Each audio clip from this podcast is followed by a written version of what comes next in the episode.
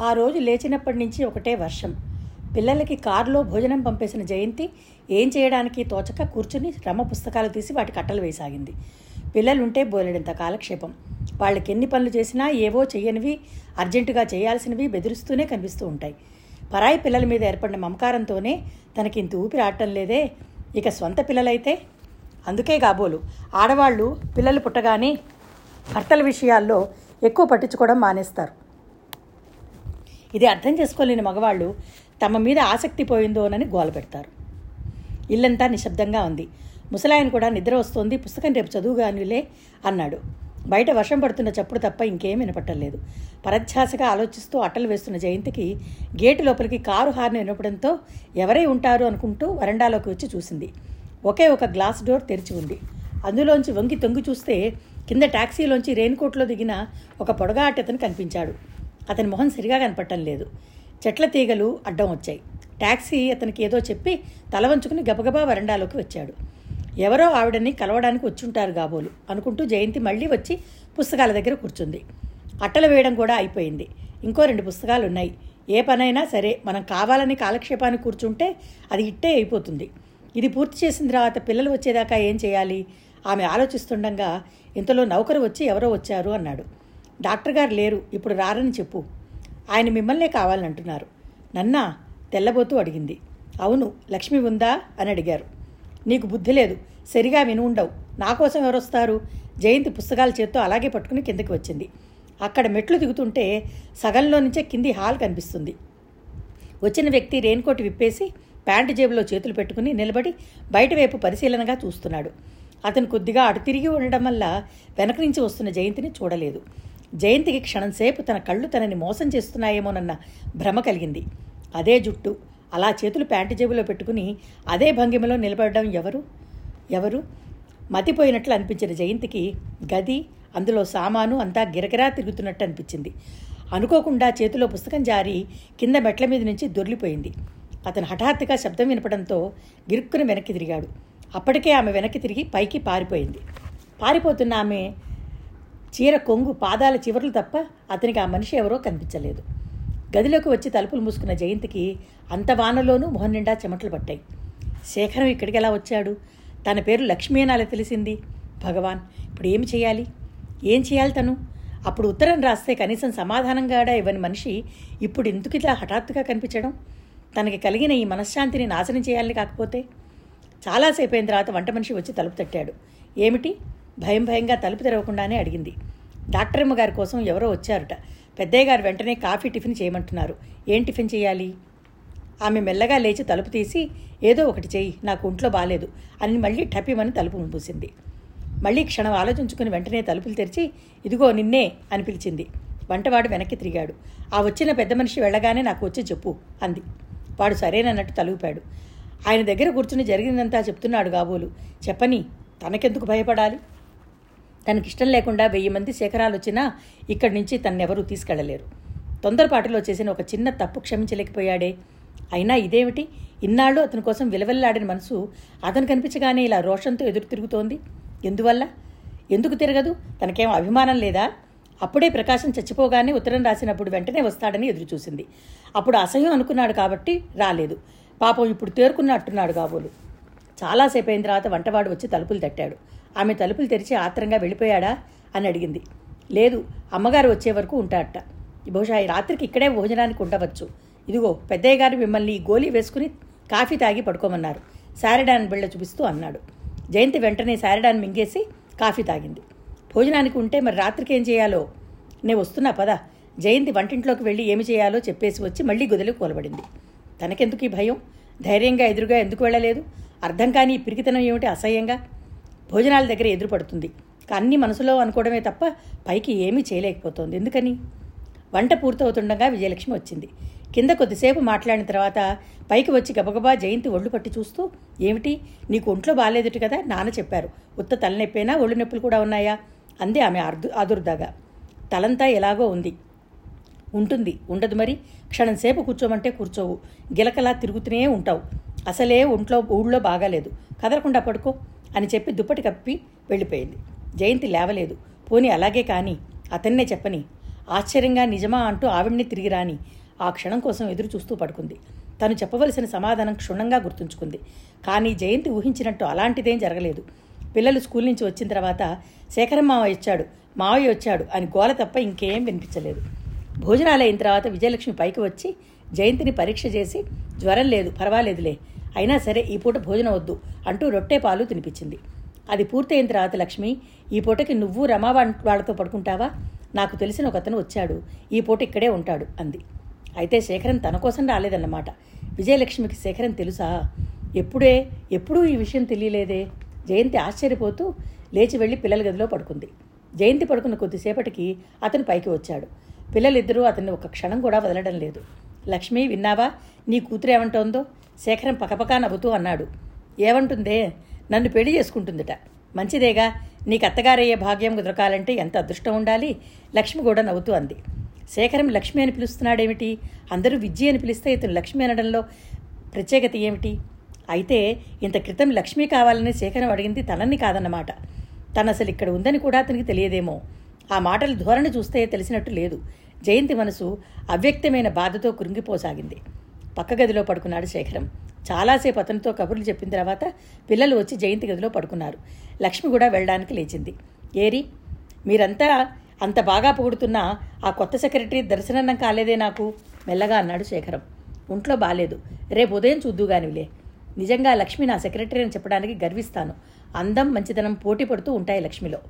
అలాగా? అయితే తప్పకుండా చూడాల్సిందే. పరధ్యాసగా వినిపించింది శేఖరం కంఠం. రేపు ఉదయం చూద్దుగానివి. By the by Lakshmi. రేపు ఉదయాన్నే నేను వెళ్ళిపోతాను. నువ్వు మళ్ళీ కనిపించవనుకుంటాను. హాస్పిటల్లో ఒక కేసు ఉంది. దానికేమో కాంప్లికేషన్ రాకుండా ఉంటే అర్ధరాత్రి వేళ నన్ను వాళ్ళు పిలవకపోతే ఆల్ రైట్. అయితే ఇప్పుడే గుడ్ బై చెప్తాను అన్నాడు శేఖరం. ఓకే మళ్ళీ ఎప్పుడు వస్తావు చెప్పలేను. ఇలాగే అయితే ఏదైనా పని జరిగితే సరి. నిద్ర వస్తోంది నాకు. శేఖరం తలుపులు వేసుకున్న చప్పుడు వినిపించింది. లక్ష్మి కిందకి వెళ్ళబోయే ముందు జయంతి గదిలోకి ఒకసారి వచ్చింది. గోడవైపు తిరిగి జయంతి నిద్రపోతుందనుకుని నిశ్శబ్దంగా తలుపుల దగ్గరికి వేసి వెళ్ళిపోయింది. అంతసేపు జరిగిన వాళ్ళ సంభాషణలో తన ప్రసంగం చూచాయి కూడా. లేకపోవడం చూసి జయంతికి నిరాశతో కోపంతో మనసు విలవెల్లాడసాగింది. అతను ఎంత మామూలుగా ఉన్నాడు? ఇలాంటి వ్యక్తి కోసమేనా అతనెంతో గొప్పగా ఊహించుకుని ఆలోచించేది ఇన్ని రాత్రులు? తను పడుకునే పక్క మీద పడుకున్నాడు. ఇప్పుడు తను అతను తల తల ఆల్చుకుని దిండులోకి ముఖం దించుకుని తన కోసం ఎన్నిసార్లు ఆలోచించిందో కళ్ళంబడి నీళ్ళు పెట్టుకుందో అతనికి ఎలా తెలుస్తుంది? జయంతికి ఎప్పటికో తెల్లవారుజాముకు నిద్రపట్టింది. మళ్ళీ మెలకు వచ్చేసరికి ఎనిమిదిన్నర దాటిపోయింది. పిల్లలు స్కూల్కి తయారవుతున్నారు. విజయలక్ష్మి రాత్రి హాస్పిటల్కి వెళ్ళిపోయింది. జయంతి లేచి యువతలకి వచ్చేసరికి రాత్రి శేఖరం పడుకున్న గది తలుపులు ఎప్పటిలా తెరిచే ఉన్నాయి. అతను వెళ్ళి అప్పటికే గంట అయింది. జయంతి నీరసంతో మంచం మీద కూలబడింది. పై సంఘటన జరిగిపోయి దాదాపు నెల రోజులకి ఒకరోజు రాత్రి చాలా ఆలస్యంగా ఇంటికి వచ్చిన జయలక్ష్మి జయంతి ఇచ్చిన పాల గ్లాస్ అందుకుంటూ లక్ష్మి మా క్లబ్కి సెక్రటరీ దొరక్క తన్నుకు చస్తున్నారు. నేను ఈ రోజున నీ పేరు ఇచ్చి వచ్చాను అంది. నన్నా జయంతి వింతగా చూసింది. అవును అసలు నేను చాలా రోజుల నుంచి అనుకుంటున్నాను. నువ్వు ఉండడం వల్ల మాకింట్లో అంత అసౌకర్యంగా సౌకర్యంగా హాయంగా గడిచిపోతున్న మాట నిజమే. అలాగని చెప్పి నీ జీవితం వ్యర్థం చేసే స్వార్థపరురాలని కాదు జయలక్ష్మి. నువ్వు దీనికి సెక్రటరీ అయితే అనేక రకాల వ్యక్తులు పరిచయాలు అవుతారు వాళ్ళలో ఎవరైనా నీ మనసుకు నచ్చిన వాళ్ళు ఆవిడ వాక్యం పూర్తి చేయనే లేదు. ఒక్క మాట చెప్పండి. నేనేమైనా మీకు బరువుగా అనిపిస్తున్నానా? లక్ష్మి విజయలక్ష్మి తెల్లబోయినట్టు చూసింది. నాకు ఇక్కడ పిల్లలతో చాలా హాయిగా ఉంది. మీరంతా నన్ను ఆప్యాయంగా చూస్తున్నారు. నాకు ఇంతకంటే ఏం కావాలి? కానీ ఇప్పుడు బాగానే ఉండ ఉండొచ్చు. ఎల్లకాలం నీకు ఇలా గడిచిపోతే తృప్తిగా అనిపిస్తుందా? ఎందుకు అనిపించదు నాకు ఇంకేం వద్దు. మీరు నన్ను సొంత చెల్లెలకి మించి మమకారంతో చూస్తున్నారు. జయంతి కళల్లో హఠాత్తుగా నీళ్ళు తిరిగాయి. అరే అదేమిటి? ఎక్కడో పిచ్చిపిల్లలా ఉన్నావే. చప్పున చేయబట్టుకుని దగ్గరికి లాక్కుంటూ కంగారుగా అంది. మీకు ఇష్టం లేకపోతే వెళ్ళిపోమని చెప్పండి అంతేగాని నీ మొహం నిన్ను వెళ్ళమంటున్నానా నేను? జన్మలో నిన్ను వదలకూడదని నాకుంది. మరి ఇంకెందుకన్నీ? నీ జీవితం ఇలా వృధం చేసుకుంటావా? ఒకవేళ నువ్వు ఉండిపోతానన్నా లోకం ఏమనుకుంటుంది చెప్పు. లోకం సంగతి కూడా వదిలేయి. నాకు బాధగా ఉంది. వద్దు వద్దు. మీరు అలా ఆలోచించవద్దు. ఇక్కడ ఇంట్లో స్వంతంగా ఉండిపోతానడంలో నాకే స్వార్థం ఉంది. దయ ఉంచి నన్ను పంపించాలని చూడకండి. చప్పున ఆవిడ గుండెల్లో తలదాంచుకుంటూ బొంగురుపోయిన కంఠంతో అంది. సరే సరే ఇంకెప్పుడూ అనను. మర్చిపోయా. ప్రసాద్ వస్తానని ఉత్తరం రాశాడు. చూశావా? అంది. జయంతి చూశానన్నట్టు తలూపింది. విజయలక్ష్మికి హఠాత్తుగా తను చేసిన పొరపాటు తెలియవచ్చింది. ప్రసాద్ ఈ అమ్మాయిని పంపించాడన్న సంగతి తనెలా మర్చిపోయింది? వాళ్ళిద్దరి మధ్య ఏ ఆకర్షణ లేకుండానే ఉండుంటుందా? జయంతి తన మరదలుగా ఈ ఇంట్లో శాశ్వతంగా ఉండిపోతుంది అన్న ఆలోచన రావడంతోటే విజయలక్ష్మి మొహం సంతోషంతో విప్పారింది. ప్రసాద్ సెలవు పెట్టి వచ్చాడు. పిల్లలు మావయ్య మావయ్య అంటూ ఒకటే గోళ ఇదిగో మీరంతా కలిసి మీ ఇష్టం వచ్చిన చోట్లకి తిరగండి. నాకు టైం లేదు ముందే చెప్తున్నాను అంది విజయలక్ష్మి. ఆవిడ మనసులో అసలు ఉద్దేశ్యం వాళ్ళిద్దరినీ హాయిగా ఒంటరిగా వదిలేయాలని. తల్లి మనసులో ఈ విషయాన్ని కనిపెట్టలేని పిల్లలిద్దరూ మేము పెడతామండి మారాన్ చేశారు. వద్దు చదువుపోతుంది ఇంట్లో కూర్చుని చదువుకోండి కసిరింది. రమారవి బిక్కమొహంతో జయంతి వైపు చూశారు. వాళ్ళ చదువు పాడకుండా చూసే బాధ్యత నాది అంది జయంతి రమ జుట్టు సరిచేస్తూ. పిల్లలతో కలిసి ప్రసాద్ జయంతి బీచ్లకి పార్కులకి మ్యూజియంకి తిరుగుతున్నారు. ఒకరోజు సాయంత్రం బీచ్లో రమారవి దూరంగా ఇసుకలో పిచ్చుక గుళ్ళు కడుతున్నారు. జయంతి ప్రసాద్ వెన్నెల్లో తళతళ మెరుస్తున్న నీళ్ళవంక చూస్తూ కూర్చున్నారు. తెల్లటి నురగలతో కెరటాలు పరిగెత్తుకుంటూ వచ్చి ఒడ్డుకు వచ్చి వెంటనే చెల్లాచెదరై కిలకిలా నవ్వుతున్నాయి. నీళ్ళకేసి తదేకంగా చూస్తుండిపోయిన జయంతిని చూస్తూ మీరు చాలా చిక్కిపోయారు అన్నాడు జయంత్ ప్రసాద్. జయంతి నవ్వి ఊరుకుంది. మనుషులు చిక్కిపోతే మనసులో ఏదో దిగులుందంటారు. నాకేం దిగులు? హాయిగా ఉన్నాను. మరి మీ కళ్ళ కింద అంత నలుపు తిరిగిందెందుకు? జయంతి మొహం కిందకి వాలిపోయింది. ఆ రోజు హఠాత్తుగా శేఖరం వెళ్ళి వచ్చిన వెళ్ళినప్పటి నుంచి మనసు మనసులో లేదు. తనలో శక్తి ఉత్సాహం అంతా అతనితో పాటే అదృశ్యమైపోయినట్టుంది. చెప్పండి ఈ ఇంటికి పంపిన వాడిని నేనే. అంతా సవ్యంగా జరుగుతోందా? స్వర్గంలా ఉంది. అది కేవలం నా ముఖప్రీతి కోసం అంటున్న మాటలు కాదు కదా? లేదు నిజంగా మనఃపూర్వకంగా చెప్తున్నాను. ప్రసాద్ చాలాసేపు అలల వైపు చూస్తుండిపోయాడు. జయంతి గుప్పిళ్ళతో ఇసుక తీసి మెల్లగా వెదజల్లుతోంది. జయంతి పైకి బాగానే ఉంది కానీ మనసులో ఎక్కడో చీకటి ఉంది. ఆ చీకటి ప్రకాశం మరణం కా కాదు కదా? ఏమో. అతనిచ్చిన వెలుగు అంత దూరం వెళ్ళటం లేదు. చీకట్లో దాక్కున్న జయంతి బయటపడటం లేదు. ఇది ప్రసాద్ని వేధిస్తున్న సమస్య. జయంతిని పంపిన తర్వాత రాసే ప్రతి ఉత్తరంలో జయంతిని గురించి తప్పకుండా ఒక పేరా వ్రాసేవాడు మొదట మొదట కాకపోయినా మెల్లగా జయంతిని ఉత్తరాలు వ్రాయమన్న కోరిక సూటిగానే భయపెట్టాడు. కానీ జయంతి వాటిని పట్టించుకున్నట్టు లేదు. అది సిగ్గో ఇష్టమో ఇష్టం లేకపోవడమో ఏదీ తెలియడం లేదు. జయంతి చాలాసేపేంది రాత్రి పిలిచాడు. నన్ను చూస్తే నీకేమనిపిస్తుంది? చాలా మంచివారని. అంతేనా? మీ పరిచయం అవడం కేవలం నా అదృష్టం అని. ఇంకేమనిపించదా? జయంతి మాట్లాడలేదు. నాకేమనిపిస్తోందో చెప్పనా? చెప్పండి. నత్తగొల్ల ఏరుకోవడానికి వెళ్ళిన మనిషికి ముత్యపు చిప్ప దొరికిందని.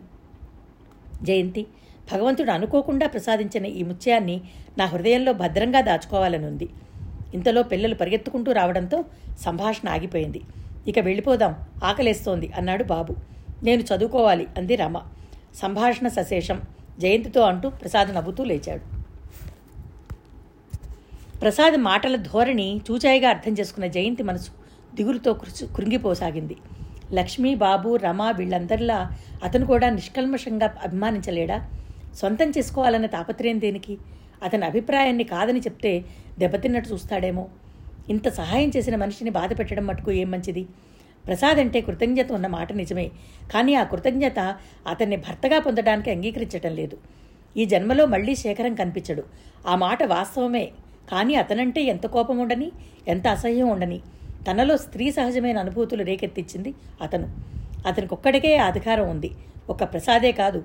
ఇంకే మగవాడే ఆత్మీయతని ఆ రూపంలో తను భరించలేదు. శరీరం మనసు రెండూ ఎదురు తిరుగుతున్నాయి.